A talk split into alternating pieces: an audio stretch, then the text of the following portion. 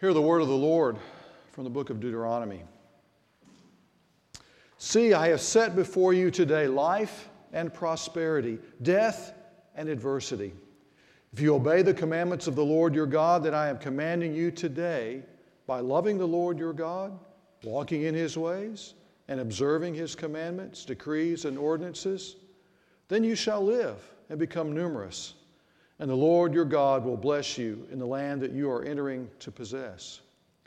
But if your heart turns away and you do not hear, but are led astray to bow down to other gods and serve them, I declare to you today that you shall perish. You shall not live long in the land that you are crossing the Jordan to enter and possess. I call heaven and earth to witness against you today that I have set before you life and death, blessings and curses. Choose life so that you and your descendants may live, loving the Lord your God, obeying Him and holding fast to Him. For that means life to you and length of days, so that you may live in the land that the Lord swore to give to your ancestors, to Abraham, to Isaac, and to Jacob. This is the word of the Lord. Thanks be to God. Please be seated. Let's pray.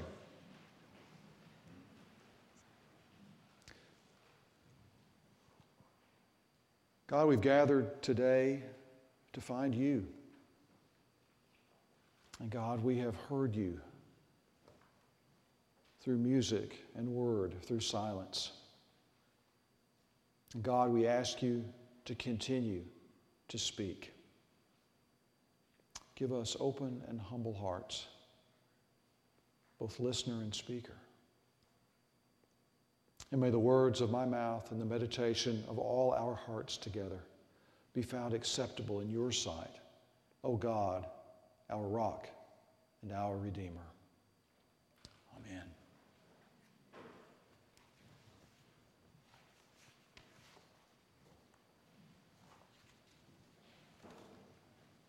Do you remember this one? Paper or plastic? Here are some more streaming or cable? iPhone, Galaxy, Pixel, fries or chips?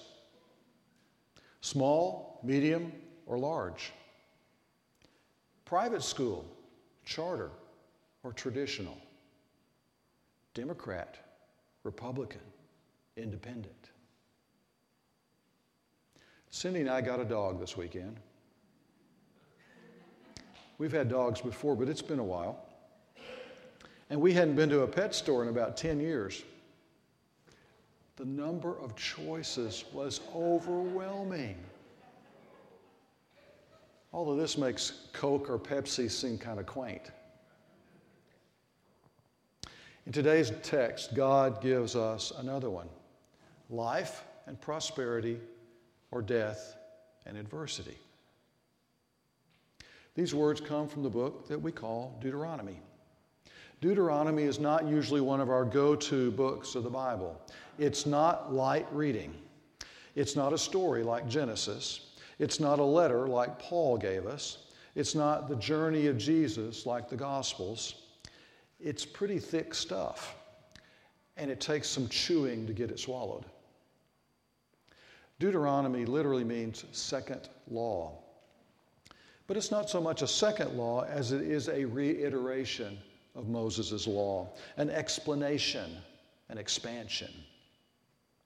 It was written to a people who were struggling to find the way of God, and it reflects their experience. It's what the writer felt important to give them to guide them as a chosen people. They needed to hear again the covenant with God and learn how to live it out. That was no small thing then, just as it's no small thing now. This part of Deuteronomy is a part of Moses' last advice to the Israelites as he prepares to die and as they prepare to enter the promised land. It's his last chance to give them direction before he goes home to God. It's sort of like his last will and testament, certainly his parting words. The text is pretty explicit. I have set before you today life and prosperity, death and adversity. If you obey the commandments of the Lord your God that I am commanding you today, by loving the Lord your God, walking in his ways, and observing his commandments, decrees, and ordinances, then you shall live and become numerous. And the Lord your God will bless you in the land that you are entering to possess. But if your heart turns away and you do not hear, but are led astray to bow down to other gods and serve them, I declare to you today that you shall perish. You shall not live long in the land that you are crossing the Jordan to enter and possess. That's pretty clear cut, isn't it? You can choose life or you can choose death. It's like going to the eye doctor. Which is better, A or B? Now, which? A or B? Life or death? This idea is deep in the Hebrew experience, and it's found throughout Deuteronomy. Just last Sunday, as a part of Elias Hinojosa's dedication service, we read the words commonly referred to as the Shema, which are found in Deuteronomy 6.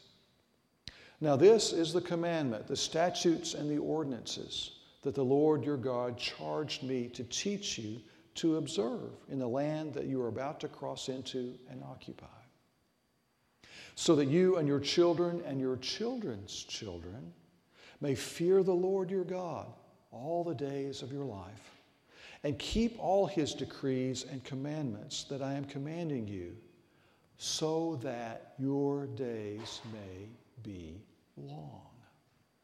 Hear therefore, O Israel, and observe them diligently, so that it may go well with you. And so that you may multiply greatly in a land flowing with milk and honey, as the Lord, the God of your ancestors, has promised you. All of these words are important to Jewish people even today. When I was in Israel, I saw the leather boxes that Orthodox rabbis used to hold these scriptures literally on their foreheads.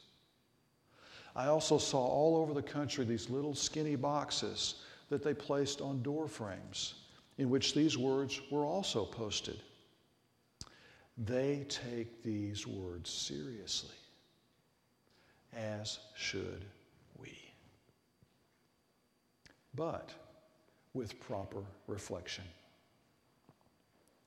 At least a part of what we're talking about here, it seems to me, is sin.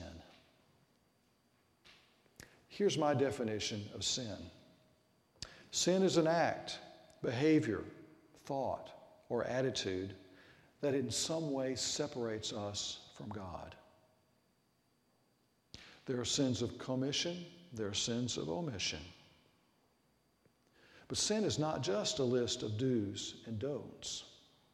For example, the Ten Commandments are foundational not just as a list, but as an illustration of the kinds of things that separate us from God. It's not prescriptive, it's descriptive. Sin is either an active or a passive choice to avoid God. Many of the Old Testament writers saw sin as a mathematical equation. You sin, you bear the consequences. Clear cut, always the same. You do the crime, you pay the time. It's called retributive justice, retribution. You get what you pay for. Scripture is clear that sin leads to death. Sin has consequences, but they're not always specific and they're not always guaranteed. You can smoke cigarettes for 40 years and you'll likely develop lung cancer, but not always. You can run a traffic signal and have a wreck, but not always. Deuteronomy is not wrong about working to make good choices, but making good choices is not a guarantee of prosperity. Other biblical writers sought to acknowledge this. See the book of Job. Calamities of all kinds rained down on Job, but Scripture says Job was blameless and upright, one who feared God and turned away from evil. Yet Job lost his family, his prosperity, and even his health. The writers of Job were pushing back on Deuteronomy, pushing back on retributive justice. They had already seen what Jesus describes in Matthew that God, quote, makes his sun rise on the evil and on the good, and sends rain on the righteous and on the unrighteous. So, how do we know what to do? How do we make choices in a world without guarantees? A world in which the rain falls on the just and the unjust. God's text this morning says this But if your heart turns away and you do not hear, what does it mean to hear? To actually hear. Not just the sounds and the letters. What does it mean to hear deeply? To hear in a way that can, can transform one's life. To hear in the depths of one's soul. To hear in a way that will lead from death to life, from less adversity toward more prosperity at least as defined by faith. There are several experts on listening in our community, people who are both trained and experienced in the kind of listening I'm talking about. People who are more qualified than I to try to explain what it means to truly listen. But I've had a little training, so let me make a short stab at it. To truly listen, is to actually draw alongside that person, to empathize deeply with their experience, to hear the deeper meaning of what's being said, to hear both between and below the lines. A person who is truly listening doesn't spend the time the other person is talking simply planning what they will say next. They're not just waiting for their turn to talk. Interrupting is not usually a sign that someone is listening deeply. It's more than just hearing their words and deciding what part of your story might fit their story. It's deciding how you can learn more and more about their story. Deep listening is a stance of curiosity, of trying to put yourself in their shoes not expound about what it's like to live in your shoes. To listen deeply is to put the other person first. An author I deeply respect who writes about pastoral counseling says that to listen deeply is to give the other person a gift. That gift is control of the conversation, to let your conversation partner take the conversation wherever they want. It's a gift from the listener to the partner, a holy gift, a sacrificial gift, a Christ like gift. And it's a gift we can all give each other. What if we gave that same gift to God? What if we worked to truly listen to God? How can we let God control the conversation? How can we stop spending our time with God simply thinking of what we will say next? How can we slow the noise in our hearts and minds long enough to hear what God has to say? To let God do what God wants to do, which is to steer us away from death toward life.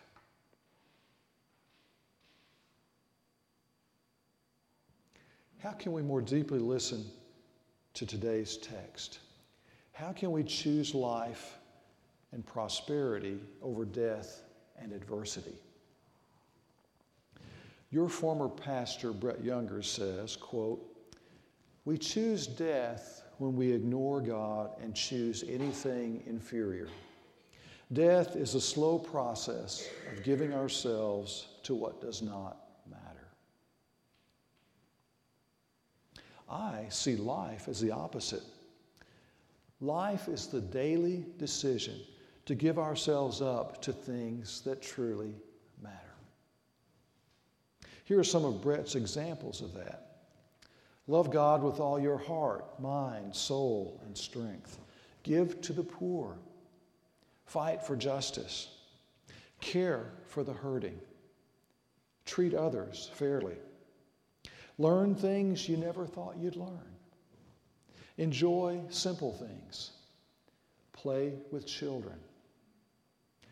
Laugh often, long, and loud. Cry when it's time to cry.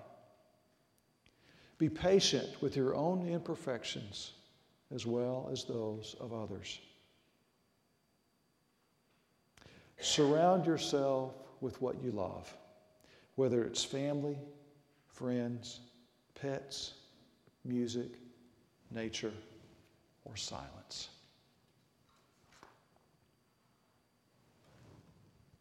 Let's take a trip to a familiar place. Let's go over to the Ferrell Center on the Baylor campus. And let's go on an off day, a day when the Lady Bears don't have a game. Let's walk up to the door and, and go in.